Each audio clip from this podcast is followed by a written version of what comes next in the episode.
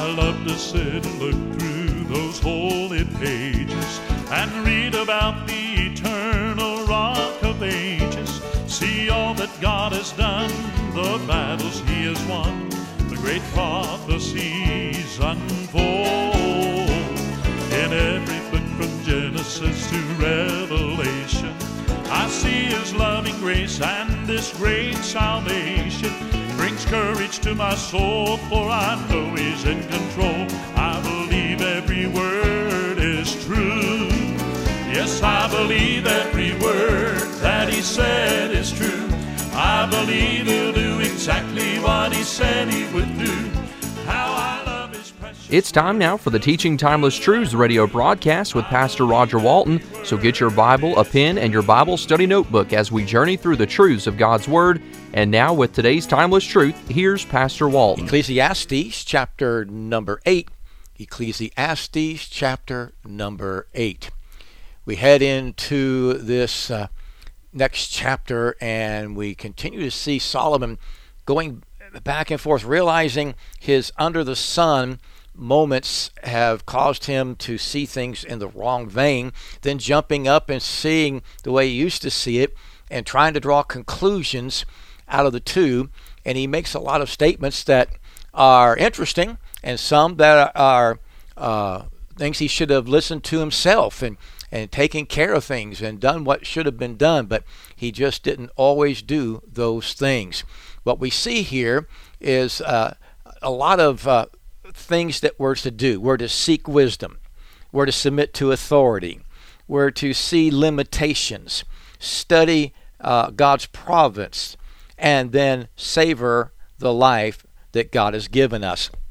Those are the kind of the things that he tackles from uh, the viewpoint of God in one sense and under the sun in another sense. And of course, we know that under the sun is without God, and he he you can't have it both ways. And uh, I, have said uh, when I've taught in in the uh, Christian school and the high schools and in the Bible colleges, uh, King uh, Saul was King No Heart.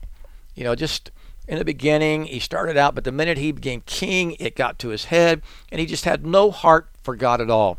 David, with all his issues, God said he was a man after his own heart, king whole heart, 100% whole heart. But I call Solomon, when you read through his life in First Kings and uh, and th- those historical books, and you see the book of Proverbs, and then you see the book of Ecclesiastes, King half heart, half hearted.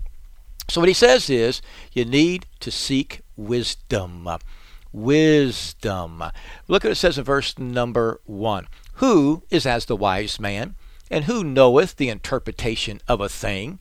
A man's wisdom maketh his face to shine, and the boldness of his face shall be changed. Now, we're going to look at two things here the learning of wisdom and the look of wisdom. And here's something very, very interesting to me because when we look at this, we see that wisdom is something that we need in our life, but it's got to be godly wisdom. It's got to be wisdom that is from above, not wisdom that is from beneath. In James chapter number 3, we read these verses Who is a wise man and endued with knowledge among you? Let him show out of a good conversation, a good lifestyle, his works with meekness of wisdom. But if you have bitter envying and strife in your hearts, glory not and lie not against the truth. This wisdom descendeth not from above, but is earthly, sensual, devilish. For where envying and strife is, there is confusion in every evil work. But the wisdom that is from above is first pure, then peaceable, gentle, and easy to be entreated, full of mercy and good fruits, without partiality and without hypocrisy. And the fruit of righteousness is sown in peace of them that make peace. We are to learn wisdom, seek it out. Well, when he wrote the book of Proverbs as a much younger person, he started out saying the Proverbs of Solomon, the son of David, king of Israel, to know wisdom and instruction, to perceive the words of understanding, to receive the instruction of wisdom, justice and judgment and equity, to give subtlety to the simple, to the young man knowledge and discretion. A wise man will hear and will increase learning. Boy, I like that. The right kind of wisdom, godly wisdom. A wise man will hear. He'll pick up the ear and listen to everything God has to say, and he'll increase his learning. And a man of understanding shall attain unto wise counsels. To understand a proverb and the interpretation, the words of the wise, and their dark sayings. That's the introduction to the book of Proverbs. And then he starts out The fear of the Lord is the beginning of knowledge, but fools despise wisdom and instruction. The fear of the Lord is the beginning of knowledge. You want to know some things, you want to learn and discern and have insight, then you need to have the fear of the Lord. Note that it says the fear of the Lord is the beginning of knowledge. However, all we have to do is take a look at some other verses, and you will read in the book of Psalms, Psalm 111:10, the fear of the Lord is the beginning of wisdom. The fear of the Lord begins that wisdom, and a good understanding have all they that do his commandments. Then we get to Proverbs chapter number 9. We read, The fear of the Lord is the beginning of wisdom. So not only is the fear of the Lord the beginning of knowledge, which we now learn, now we have understanding, now it becomes the wisdom to do and use it correctly. And then it says in Proverbs chapter number 15 and verse number 33 that the fear of the Lord is the instruction of wisdom, and before honor is humility. The word instruction carries the idea of discipline. Now, when I say that, uh, there's a there's a two pronged thing of that. You think discipline, you think the negative of being corrected and disciplined, and that is true. That is part of wisdom, being able to be corrected when you're not correct in what you know. But it's also a positive aspect of the word of instruction and knowledge. For instance, if you are a professor at a college and you teach a certain subject, someone that uh, is knowledgeable of uh, how the uh, academia works would meet the person say, Oh, you're a professor at this college. What is your academic discipline? Meaning, what did you discipline yourself in or learn? You, you made a, it's an academic discipline. So that could be English, history, science, math, you know, those things. Or maybe the discipline was music, maybe the discipline was in the arts, maybe the discipline was in computers, but there is a discipline, that which you set down and you disciplined yourself through courses to learn so that you would have the ability to have total comprehension and understanding and learning and would be able to teach truth. And that's what we need today so that we're not teaching error and we're certainly not teaching history that is not true. And we find ourselves rewriting history and knocking things out that are there that are very important because we think we can just knock it out of the way. Wisdom is very, very important. Living in a world that we live in without fearing God will give us no wisdom. Living in a world without the knowledge of God will not give us any wisdom. Living without the instruction of God will not give us any wisdom. And we need God's wisdom. So we see that living in a realm of wisdom is fearing God, number one, when you look at verse number one and verse seven. It is then also not just fearing God, but knowing God. And to know Him in a unique way, to know Him in an intimate way. We need to take our page there from the Apostle Paul, where he went through a list of things. He said, If you think you're somebody, let me tell you what I was in the flesh. And he listed all these things that he was. But then he said, But what things were gained to me, those I counted loss for Christ. Yea, doubtless, and I count all things but loss for the excellency of the knowledge of Christ Jesus my Lord, for whom I have suffered the loss of all things, and do count them but dung, that I may win Christ and be found in him not having mine own righteousness, which is of the law, but that which is through the faith of Christ, the righteousness which is of God by faith, that I may know him. Gnosko, an intimate knowledge. It has everything to do, do with not just knowledge of reading, not just knowledge of instruction, but this is experiential knowledge. I want to know him by the experience of the power of his resurrection and the experience of the fellowship of his sufferings, being made conformable unto his death. Living wisely means we are to be fearing God, we're to be knowing God, we are to be instructed in God, and interestingly enough, when we read through these verses that deal with the fear of the Lord, that also has the word wisdom in it, and there's uh, quite a, there's not a lot. There's uh, I think in the Proverbs there's three verses. In Isaiah, I believe there's two verses. And then in Psalm, there's one verse, and in Job, there's one verse where the fear of the Lord is coupled with the word wisdom. But listen to this one Proverbs 9:10 The fear of the Lord is the beginning of wisdom, and the knowledge of the holy is understanding.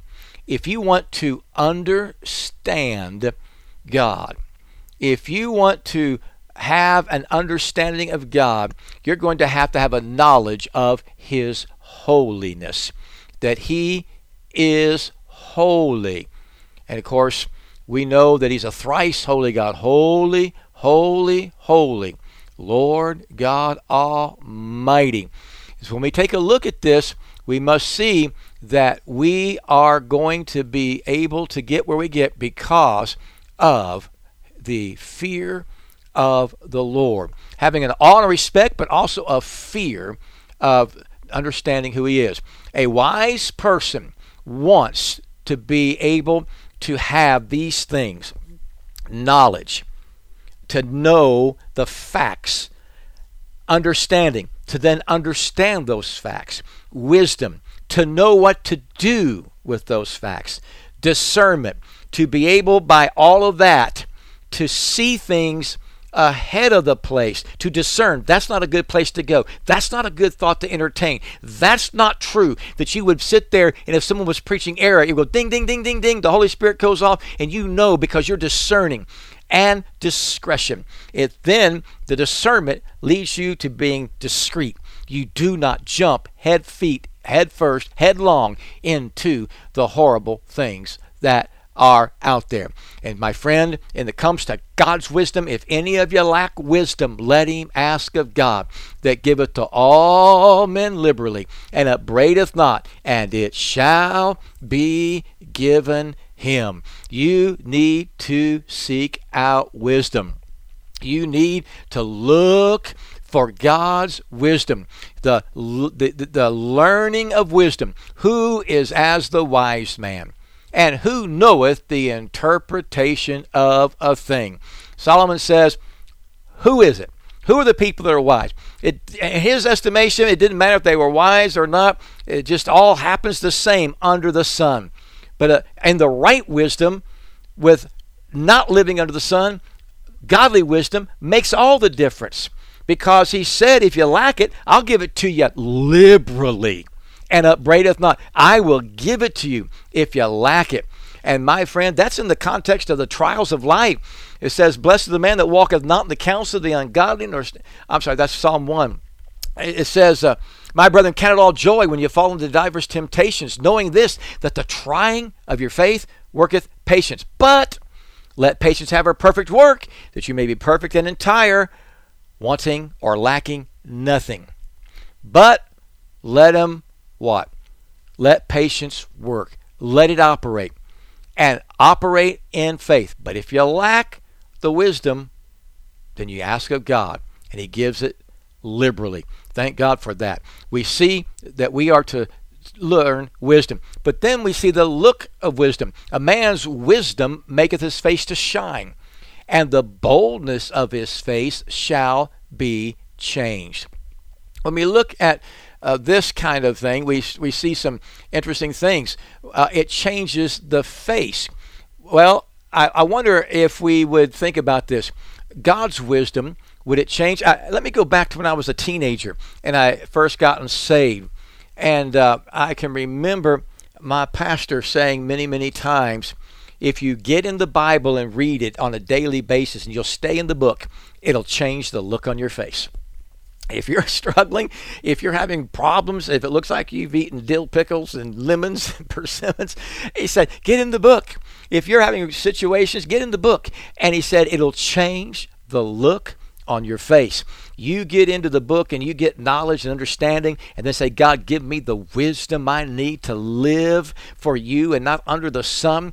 It can change the look on your face. You get the kind of wisdom that Solomon dropped down to, where he was doing things under the sun, it'll change the look on your face.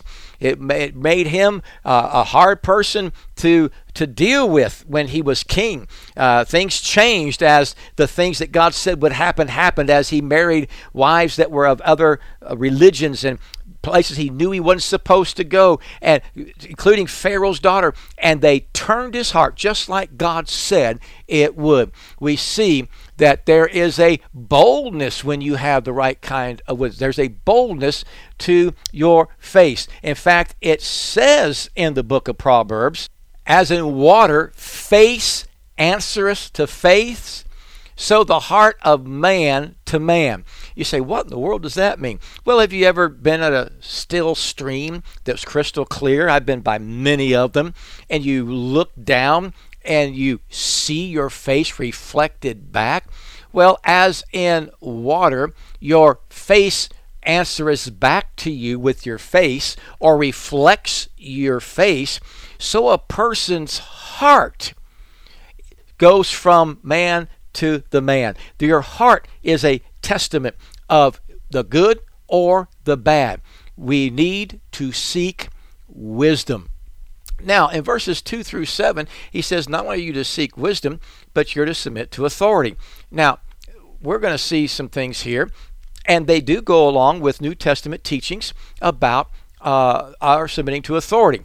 But there is one caveat, and one caveat only, and that is when the things that the authorities would say put us in direct, total uh, disagreement with them and God.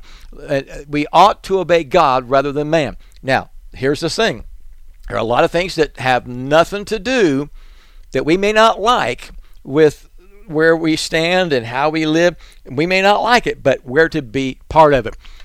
So he said, I counsel thee to keep the king's commandment, and that in regard of the oath of God, be not hasty to go out of his sight.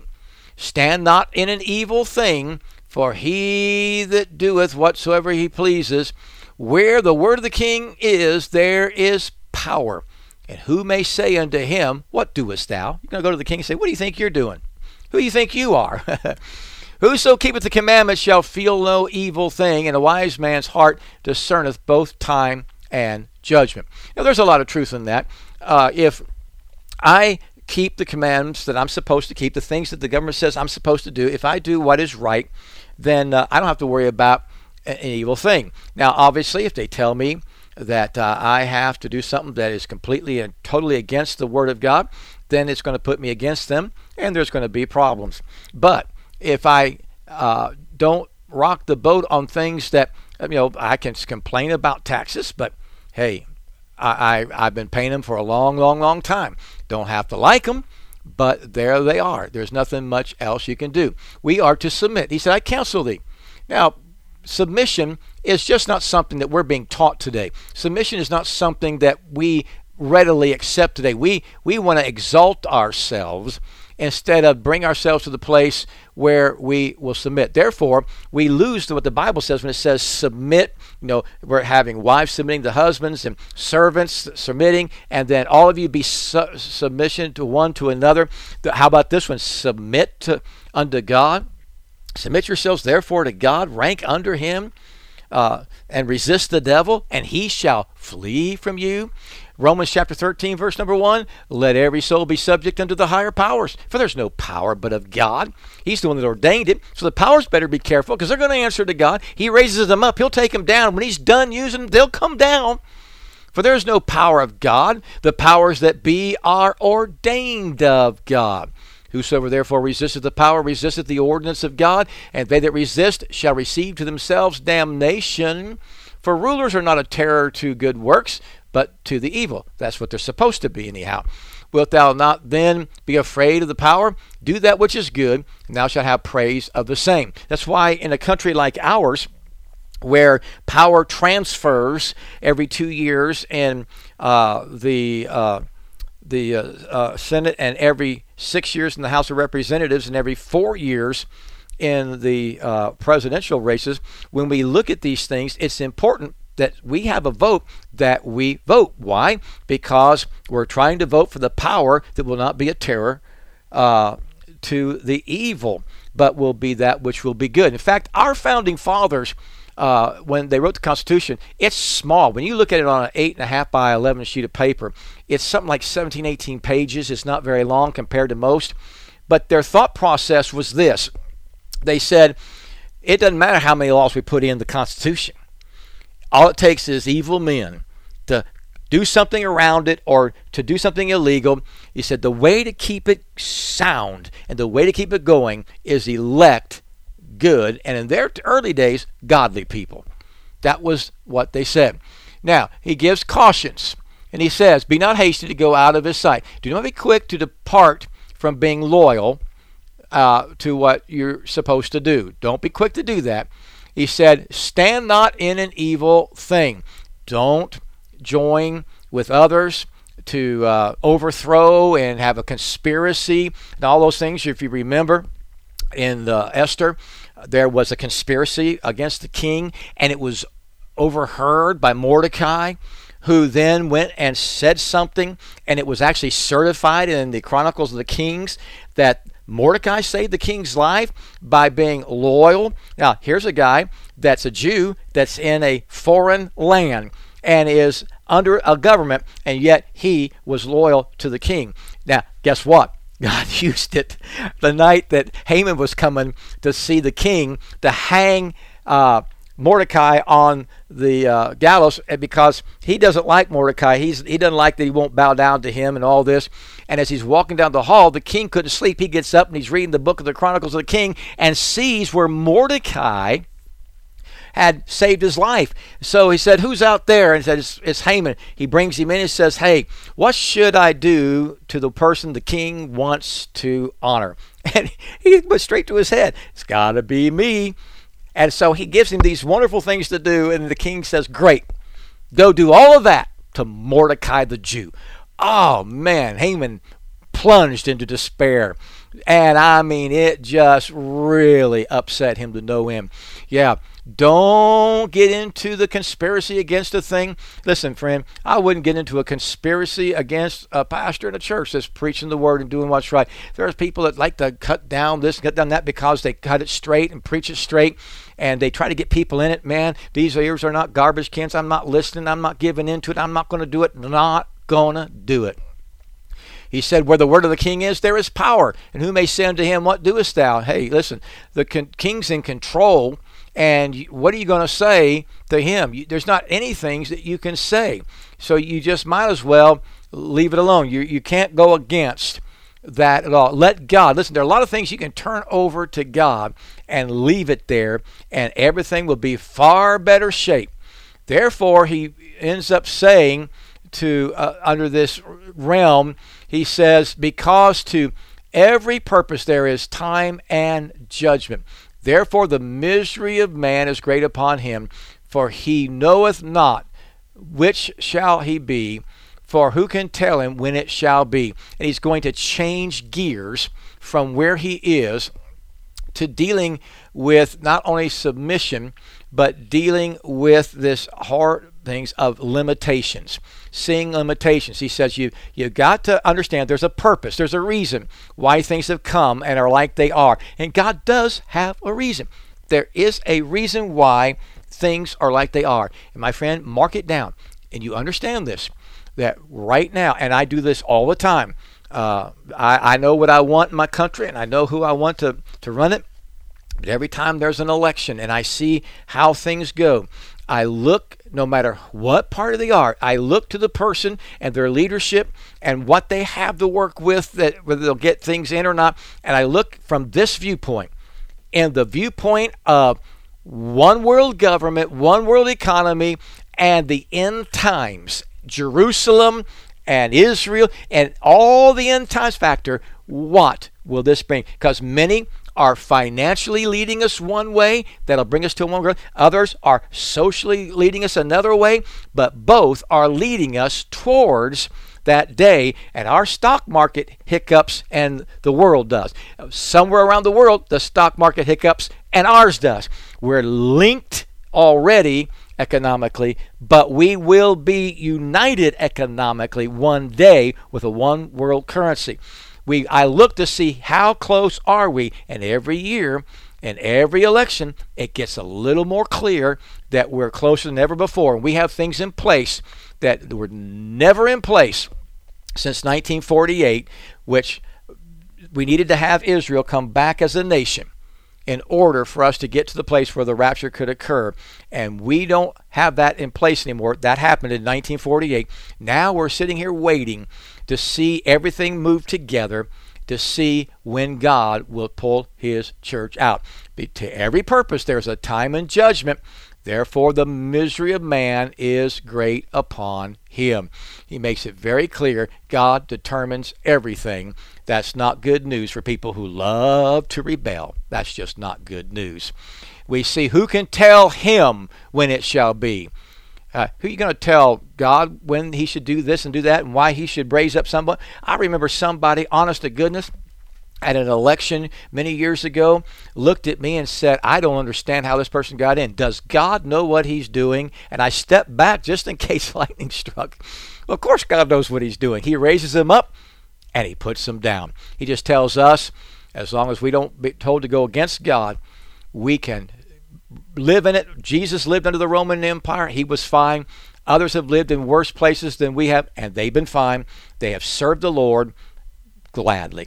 Father, help us to seek wisdom and to submit to authority. We have three more things that we'll deal with in this chapter.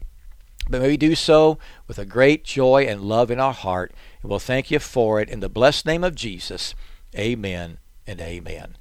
This is Pastor Walton. Have an absolutely awesome week. Yes, I believe every word that he said is true.